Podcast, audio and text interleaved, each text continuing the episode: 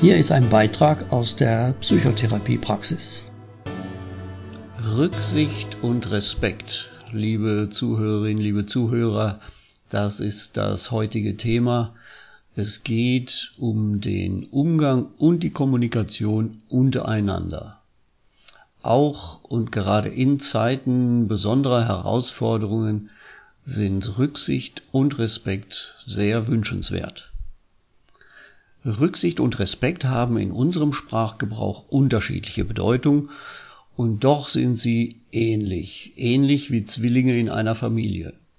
Im psychologischen und therapeutischen Zusammenhang gilt es beides, Rücksicht und Respekt im Umgang mit anderen zu praktizieren, um harmonisch und friedvoll miteinander zu leben.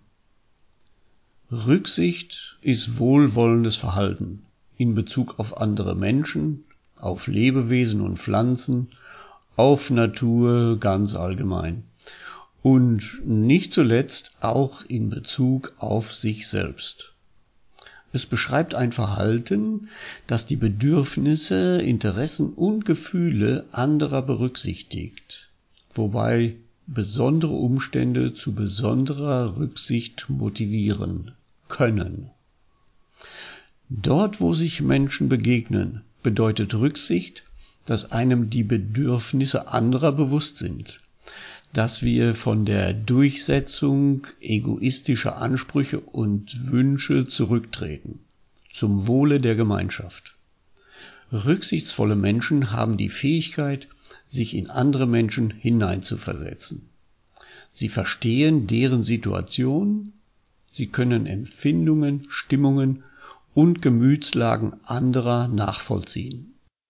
Der Grundstock für Rücksicht, für wohlwollendes Verhalten wird überwiegend in der Kindheit angelegt. Anfangs sind es die Eltern und oder andere Bezugspersonen, später die Kita und die Schulgemeinschaft, die prägend sind.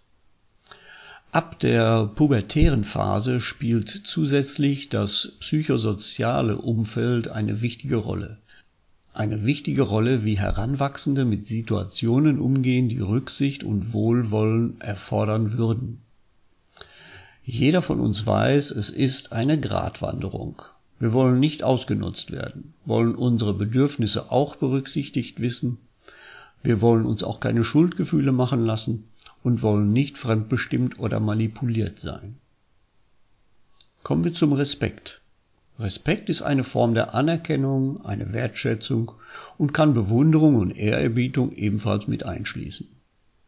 Man bringt einer Sache oder einer Person und ihren Taten, zum Beispiel für eine Leistung, eine besondere Aufmerksamkeit entgegen. Dabei ist die Beziehung zwischen den Beteiligten zunächst einmal egal. Auch andersdenkende Menschen, Kontrahenten oder gar solche Personen, die gewiss nicht zu den Freunden zählen, kann man respektieren.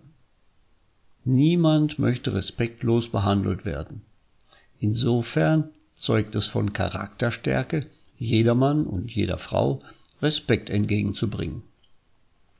Falls wir uns doch einmal dabei ertappen, jemandem keinen Respekt entgegenbringen zu wollen, sollten wir mal unsere eigene Neid- und Missgunsttoleranz hinterfragen. Respekt hat selbst in den verschiedenen europäischen Sprachen unterschiedliche Bedeutungen im tagtäglichen Gebrauch. Im Lateinischen, wo das Wort herstammt, bedeutet es Berücksichtigung. Im Englischen bringt man damit eher Beachtung zum Ausdruck. Im Deutschen nutzen wir es eher wie äh, zuvor beschrieben. Insofern gilt für uns, dass jeder Mensch respektiert werden möchte. Er möchte beachtet und anerkannt sein. Offensichtlich evolutionsbedingt hat jeder Mensch von Geburt an das Bedürfnis nach Wahrnehmung und Aufmerksamkeit.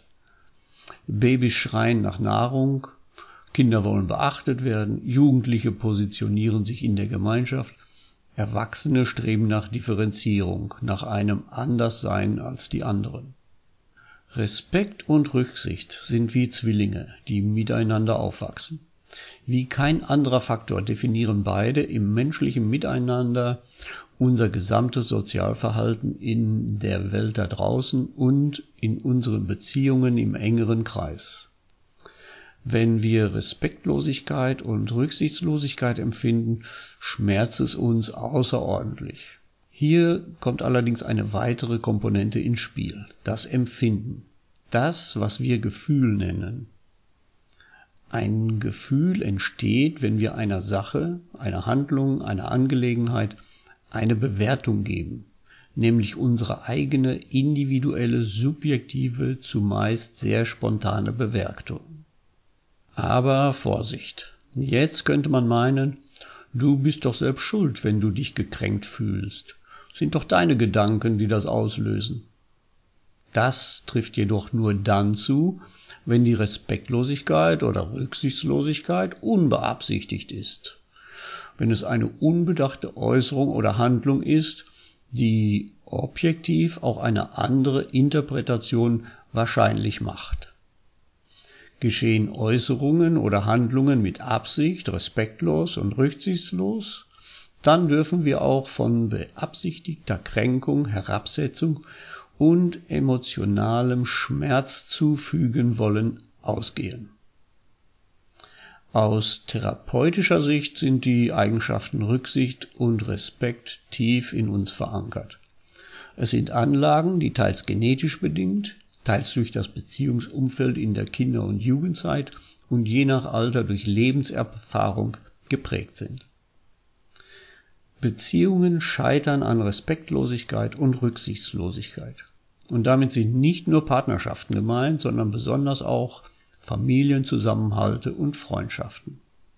Allerdings das Gute ist, wie beispielsweise eine Fremdsprache oder Skifahren, kann man rücksichtsvolles und respektvolles Miteinander lernen.